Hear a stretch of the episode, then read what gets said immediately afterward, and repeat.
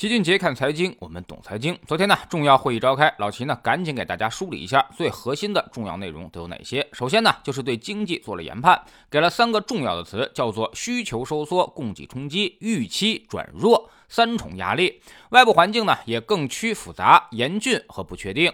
从这个判断来看，是最近三年比较悲观的了。那么对宏观上的判断越是悲观，老齐认为未来经济刺激的力度可能也就会越大。其次呢，就是继续提出六稳六保，着力稳定宏观经济大盘，保持经济运行在合理区间，保持社会大局稳定。这个跟前两年的目标基本一致，但这次特别强调了宏观经济大盘，可见明年的重点仍然是抓大放小，以大局为重，而且给各部门下达了任务，要担负起稳定宏观经济运行的责任，积极推出有利于经济稳定的政策。而且明确政策发力适当靠前，这个意图就已经是十分明确了，就是告诉相关部门要尽早行动，宜早不宜晚，说明现在已经有点催促相关政策出台的意思了。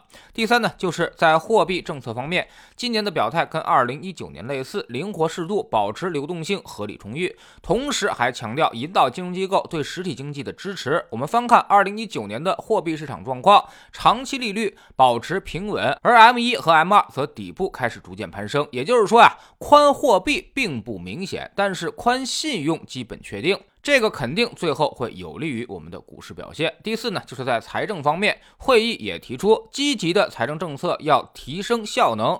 注重精准和持续，而且还特意强调了保证财政支出的强度，还要加快支出的进度。这种表态呢，在前几年是没有出现过的。所以老七判断，财政的发力应该会很快了。而财政会投在什么地方呢？一个是减税，另外一个就是基建和新基建的投资。财政也只能干这些事情。这对于拉动市场中的逆周期行业将起到非常明显的作用。第五，大家最为关心的房地产，刺激经济会不会又把房地产给带飞呢？这次也。也依旧强调了“房住不炒”的定位，加强预期引导，探索新的发展模式，坚持租购并举，加快发展长租房市场，推进保障性住房建设，支持商品房市场更好满足购房者的合理住房需求。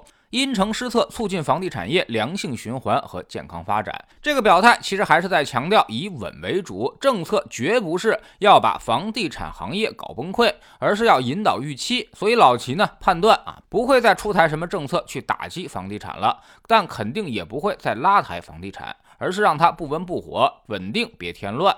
房价最好是不涨也别跌，上下幅度在百分之五，大家都能接受。有些房地产成交过于冷淡的地方，可能会逐渐的放开一些政策，但是，一旦有重新火爆的苗头，肯定还是会重新限制的。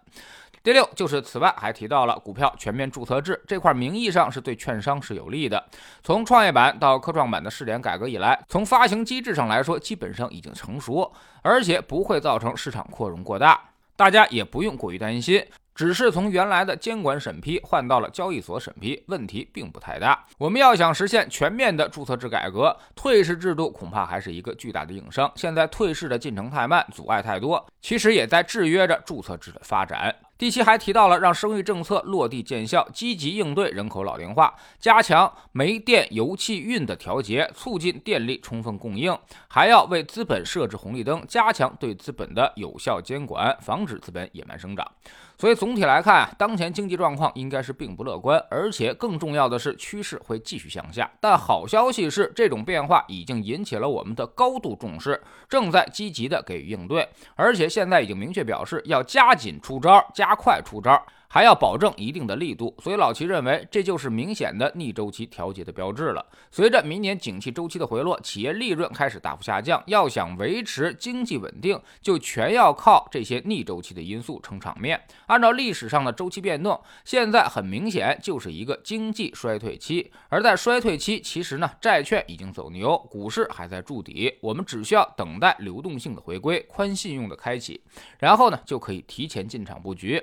衰退周。周期转向复苏周期，股市其实回报还是很大的。而现在呢，就是这么一个明确的时间点。明年呢，我们认为行情并不悲观，甚至比今年要乐观一些，但中间可能会比较的波折。因此还是要注意均衡配置，价值优先。明年很可能会出现赚了指数不赚钱的情况，啥意思？也就是说，指数虽然整体上上涨了，但那些都是指标股拉动的，而绝大多数个股其实都在下跌，而且跌幅还不小。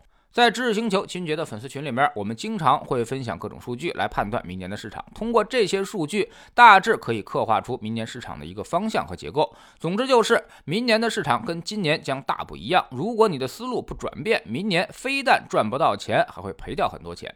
不要等钱没了才问我怎么办，到时候悔之晚矣。我们总说投资没风险，没文化才有风险。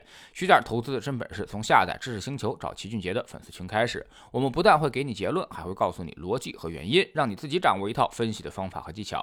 新进来的朋友可以先看《星球置顶三》，我们之前讲过的重要内容和几个风险低但收益很高的资产配置方案都在这里面。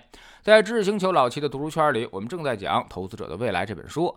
之后呢，我们会为大家带来一本传记，叫做《沈南鹏传》啊。沈南鹏呢，号称是投下了半个互联网圈的人物，也是绝对的资本大佬。他做过实业，把携程和如家送上了资本市场。后来呢，带领着红杉中国更是开疆扩土，投出了很多神奇。企业，那么沈南鹏的成长经历又是怎么样的呢？下载知识星球，找老七的读书圈，每天十分钟语音，一年为您带来五十本财经类书籍的精读和精讲。您现在加入之前讲过的两百二十本书，全都可以在星球读书圈置顶二找到快速链接，方便您的收听收看。喜马拉雅的小伙伴可以在 APP 顶部搜索栏直接搜索齐俊杰的投资书友会，老齐每天讲的市场策略和组合配置以及讲过的书都在这里面。读万卷书，行万里路，让自己获得提升的同时，也可以产生源源不断的投资收益。欢迎过来体验一下，给自己一个改变人生的机会。